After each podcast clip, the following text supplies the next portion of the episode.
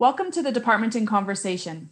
This is a planned series of recorded conversations to continue to build community and cohesion within our department. Through these podcasts, we hope to highlight different components of the department, the faculty and students within our community, and the broader academic life. Today, our conversation is about community rehabilitation and disability studies, the full name of what folks usually call CRDS. I'm joined by Dr. Joanna Rankin, who is currently the program director for the bachelor's program. So she leads all aspects of the undergraduate educational mandate of CRDS. She teaches five to seven courses a year and somehow manages to maintain a very impressive research agenda about the scholarship of teaching and learning. Her current research focuses on the use of simulations as a teaching and learning tool, and more specifically, the role employment services and vocational rehabilitation plays in the lives of people with disabilities, student identity, and the diversity in student capstone experiences. Welcome, Joanna, and thank you for agreeing to chat with me. Thanks. Let's start with you telling me a little bit about CRDS. What does this field include, and how do scholars identify here?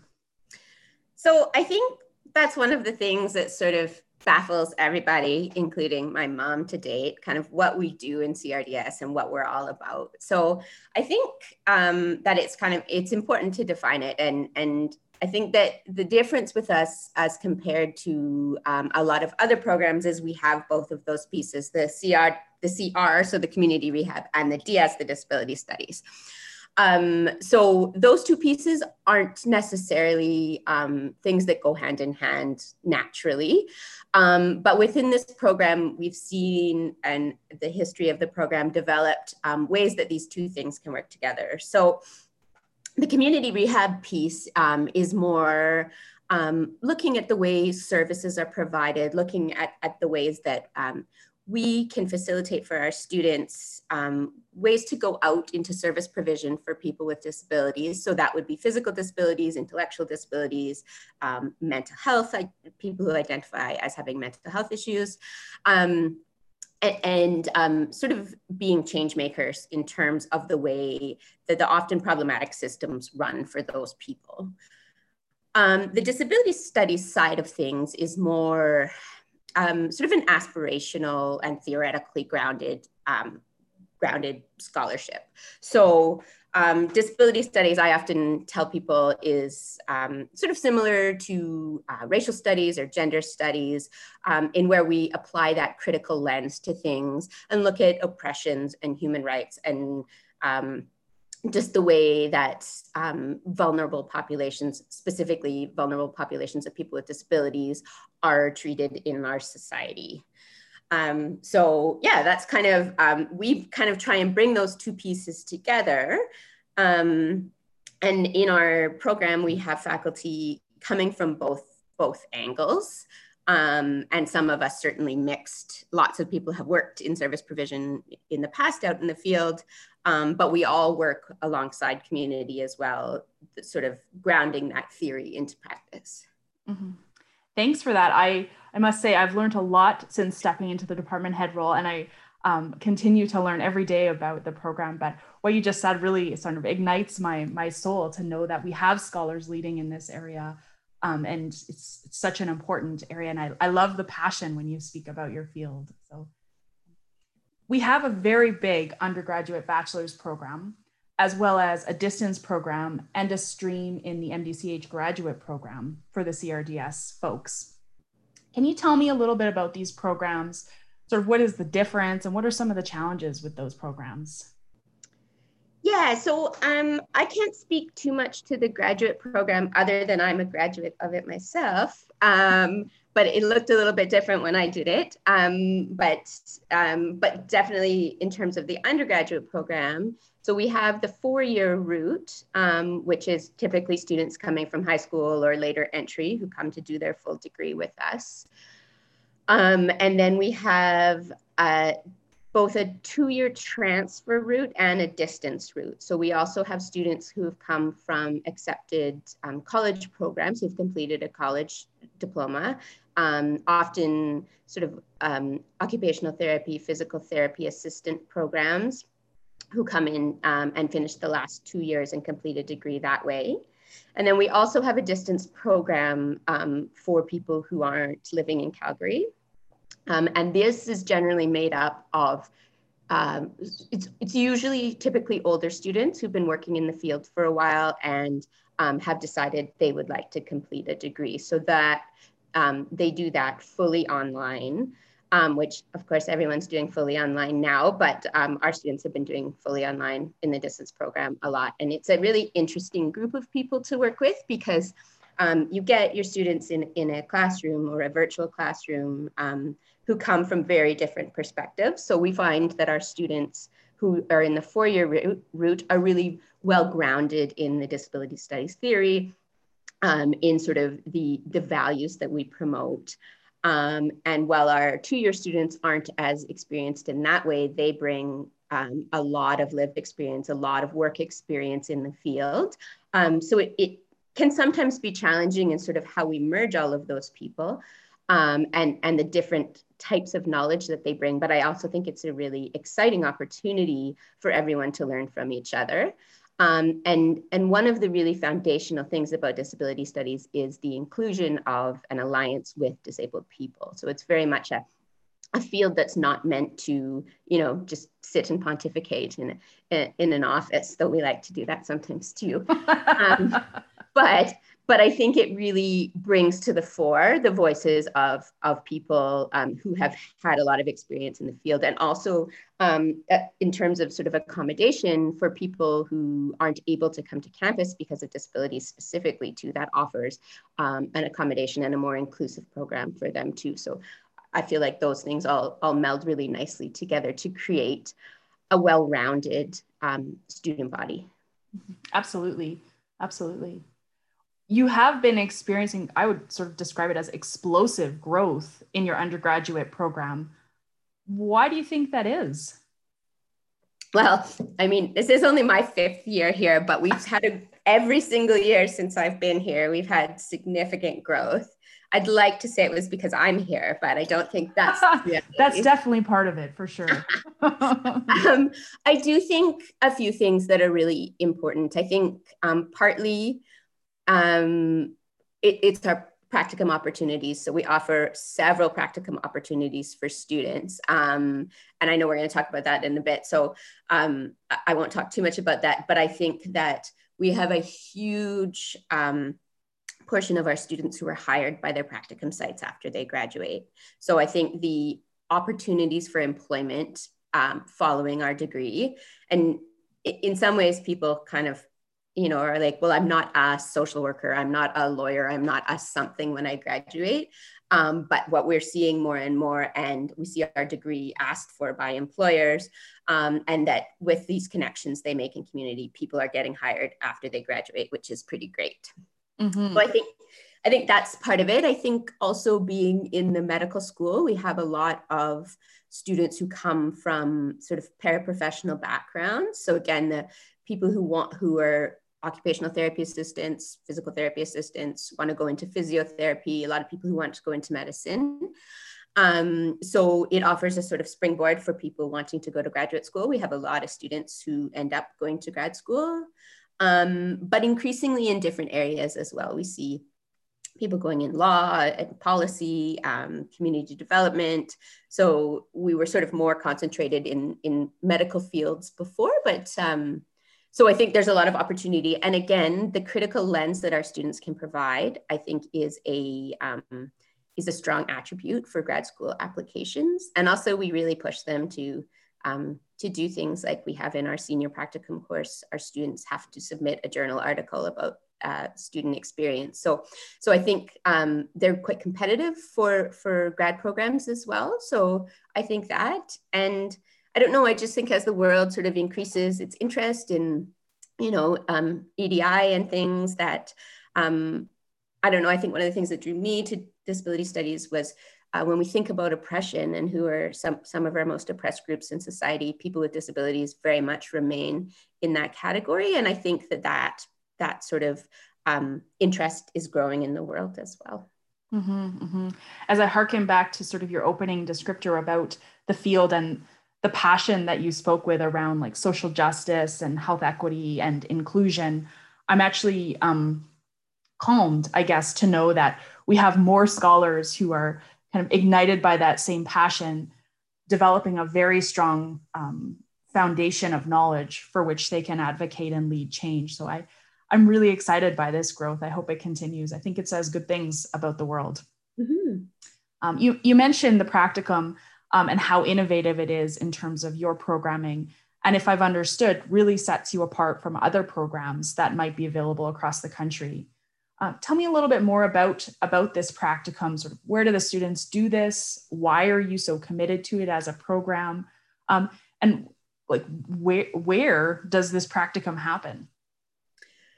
So um, we have right now, and again, it kind of shifts over time, but right as of now, we have um, practicums in our first and second year, and then our senior practicum as that we sort of treat like a capstone um, in in the final year of our degree. So um, again, one of our real commitments is to engage with community, to keep good relationships with community, um, and ensure that our work isn't again some esoteric just thought and that you know all of the theory and and the, the research that we're doing that it's it's engaging with community and also creating some kind of community impact. Um, so it's really important to us that we as faculty but also our students are out are out there. So our first year students we sort of have three different goals of each of the practicums and the, the first one is really kind of people getting their feet wet um, and, and just going out to a community agency that serves uh, people with disabilities so sometimes these are um, like seniors residents, uh, we have people in schools, we have people at policy agencies, we have people um, at advocacy agencies. Um, I, I don't know, a, a variety of, of, day programs. Um, we have a lot of people in employment services uh, for people who've been injured at work or people with disabilities looking for employment. Um, so yeah, we have a real commitment to that. So they first, the first year students go in and just spend a little bit of time kind of shadowing and, and just seeing what these things are all about. Um, as they move forward into their second year um, practicum, um, it's it's a um, direct service practicum. So people work with individuals, generally run group programs, um, develop I don't know, and there's a small um, a, a, small project component of that, um, but they're sort of developing their professional identity is sort of how we class that one. Um, and then the senior practicum is a, is a linked practicum that runs over the full year. So it's a it's a, a fall and winter practicum. So the students do 260 hours at their practicum site, um, and that practicum is is focused around leadership because again, one of our real goals in our program is to develop facilitate leadership skills and change makers for the future. So um, that's not a direct service practicum, but students go in and do a project-based practicum. Um, so we actually, in that practicum also, we have a lot of students who do research alongside faculty, um, but then in those same kind of kind of areas that, um, that I was talking about before. Um, but again, we have we have people doing really innovative things. I, I had one student one year who did a video um, about a history of inclusion in the school, and it was really cool. The mayor, not of Calgary, but um, the mayor came and gave a little spiel on the on the video. And then we have people who you know help recreate boards. We have people who do fundraising campaigns, just sort of a real variety of things and really building on those. Again, I think if we think back to employment, you know, grant writing skills, um, ability to raise money, um, leadership skills are really important in the in what we usually work in, which is the not-for-profit sector. So, mm-hmm. so people are excited about that, and again, it leads to jobs so often. So, um, so we get excited about that for them too. Yeah, that's that's excellent. I mean, I can as you were talking about that, I was going to sort of the administration of that and kind of building on and maintaining that many partnerships for, you know, again, a very well subscribed undergraduate program. So I appreciate how much work and the commitment in the the faculty members to keep that going and active and energized and engaged. And it's amazing. It's a big undertaking for us. And again, we have a practicum coordinator, which we couldn't live without um but but again it's yeah it's um a big undertaking to do, but I think we all feel like it's worth it. Inter- and I think, again, that's a big appeal for us, as I said. Um, and that if we didn't have that, I don't know what things would look like. So, mm-hmm, mm-hmm. yeah, no, very creative and innovative part of your program. Yeah. As you know, I'm, I'm, I'm an avid kind of tweeter and creeper out on uh, Twitter. Um, and I have seen lots of activism recently from groups like Inclusion Alberta during COVID. Um, can you tell me a little bit more about what's challenging the community right now? Yeah, I think again, what we see often is that people with disabilities, when times are tough, um, are often made more vulnerable than they already are. So we we see that people with disabilities are far overrepresented represented in po- in living in poverty, um, you know, lack of access to affordable housing, um, people who are on income assistance, um, you know, that being challenged or cutbacks. The bus passes were a big deal. Um, so I think what we see in community now with both COVID happening and also Alberta having a lot of cutbacks um, is a lot of concern around where is this going to leave this, um, you know, this vulnerable population. And I think we see a lot of issues um, yeah, just with with funding, um, where that's mm-hmm. coming from. A lot of agencies are not for profit, so they they depend on on government funding or donor funding or probably a mix of both. Um, so so that's I think really on the forefront. And again, um, things like um, battling for inclusion of people with disabilities and true inclusion, not just sort of surface level you know, having people around, but truly including people with disabilities in, um, you know, opportunities that are available to, to the, to the wider population um, sort of falls to the wayside when people are really concerned about pandemics and, excuse me, money, right? Because those things do take resources. Um, and I think the other thing we're seeing really a lot right now is concerns about isolation. So again, people with disabilities uh, are again way overrepresented represented in, in um, being isolated in the community. Um, and I've heard from a lot of the service providers, and that's actually one of the things a lot of our practicum students are working on right now with various groups, um, how to have some social connections for people who aren't able to go to the programs they used to attend. Um, we're seeing this really a lot with seniors day programs and really a lot of a lot of stress for caregivers as well. And I think people are feeling um, sort of hopeless in that. So again, several of our practicum students this this semester are working on ways to try and um, you know create programs that make people that can be virtual but um, but less isolating for people. Mm-hmm. Um, yeah, so I think those are kind of the, the main things that we're seeing right now. And again, we I think um, in in terms of disability it's it's not always you know it's not the sexy topic on the docket. So um so that we often worry in in good times even about how to sort of keep the supports and the, both financial and and you know in in other ways. Um and that and that yeah this is a real concern for us right now. Mm-hmm, mm-hmm. yeah. I think that those concerns are shared by many and i'm really glad to see people taking action on social media and in other um, ways to make sure that issue um, kind of does not go quietly into the night. So, mm-hmm. so my last question for you is really how could other faculty members contribute to CRDS and its mission and its advocacy work? So I think that again we're this sort of unique partnership um, as we sit in medicine um, with with a you know a, a discipline that questions the sort of authority of medicine could kind of you know be seen going one of two ways. And i feel like we're in a fortunate position where we could um, because we talk about the dominance of the medical model a lot in our program. And one of the sort of philosophical basis is that people with disabilities don't necessarily need to be fixed right? So that people with disabilities are great as they are come as they are and it's not always a medical problem to be fixed and I think that um, rather than saying we are at odds with each other, um, it's really important to develop those relationships. Um, and again, our sort of movement is always to sort of think about different ways to approach those things. And I think we have so much to learn from each other um, in terms of, you know, what is the importance of patient voice in, in medical aspects um, you know what are some agency and and and and change? And what ways can we see something that's so entrenched in our society and and learn to change it?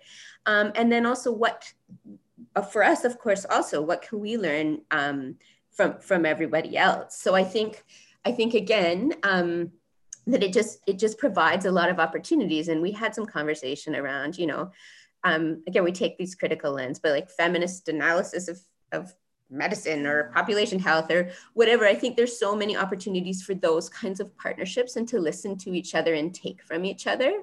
And i think as long as um, we're all open to that and, and respect and listen to each other's voices that we can really go places with this. And i think it allows us an opportunity to to sort of raise our voices to make those kind of partnerships but also that we can contribute to those discussions and be valued partners um, in in a, in a less traditional disability studies um, realm. Thank you so much for chatting with me this morning, Joanna. That's the department in conversation.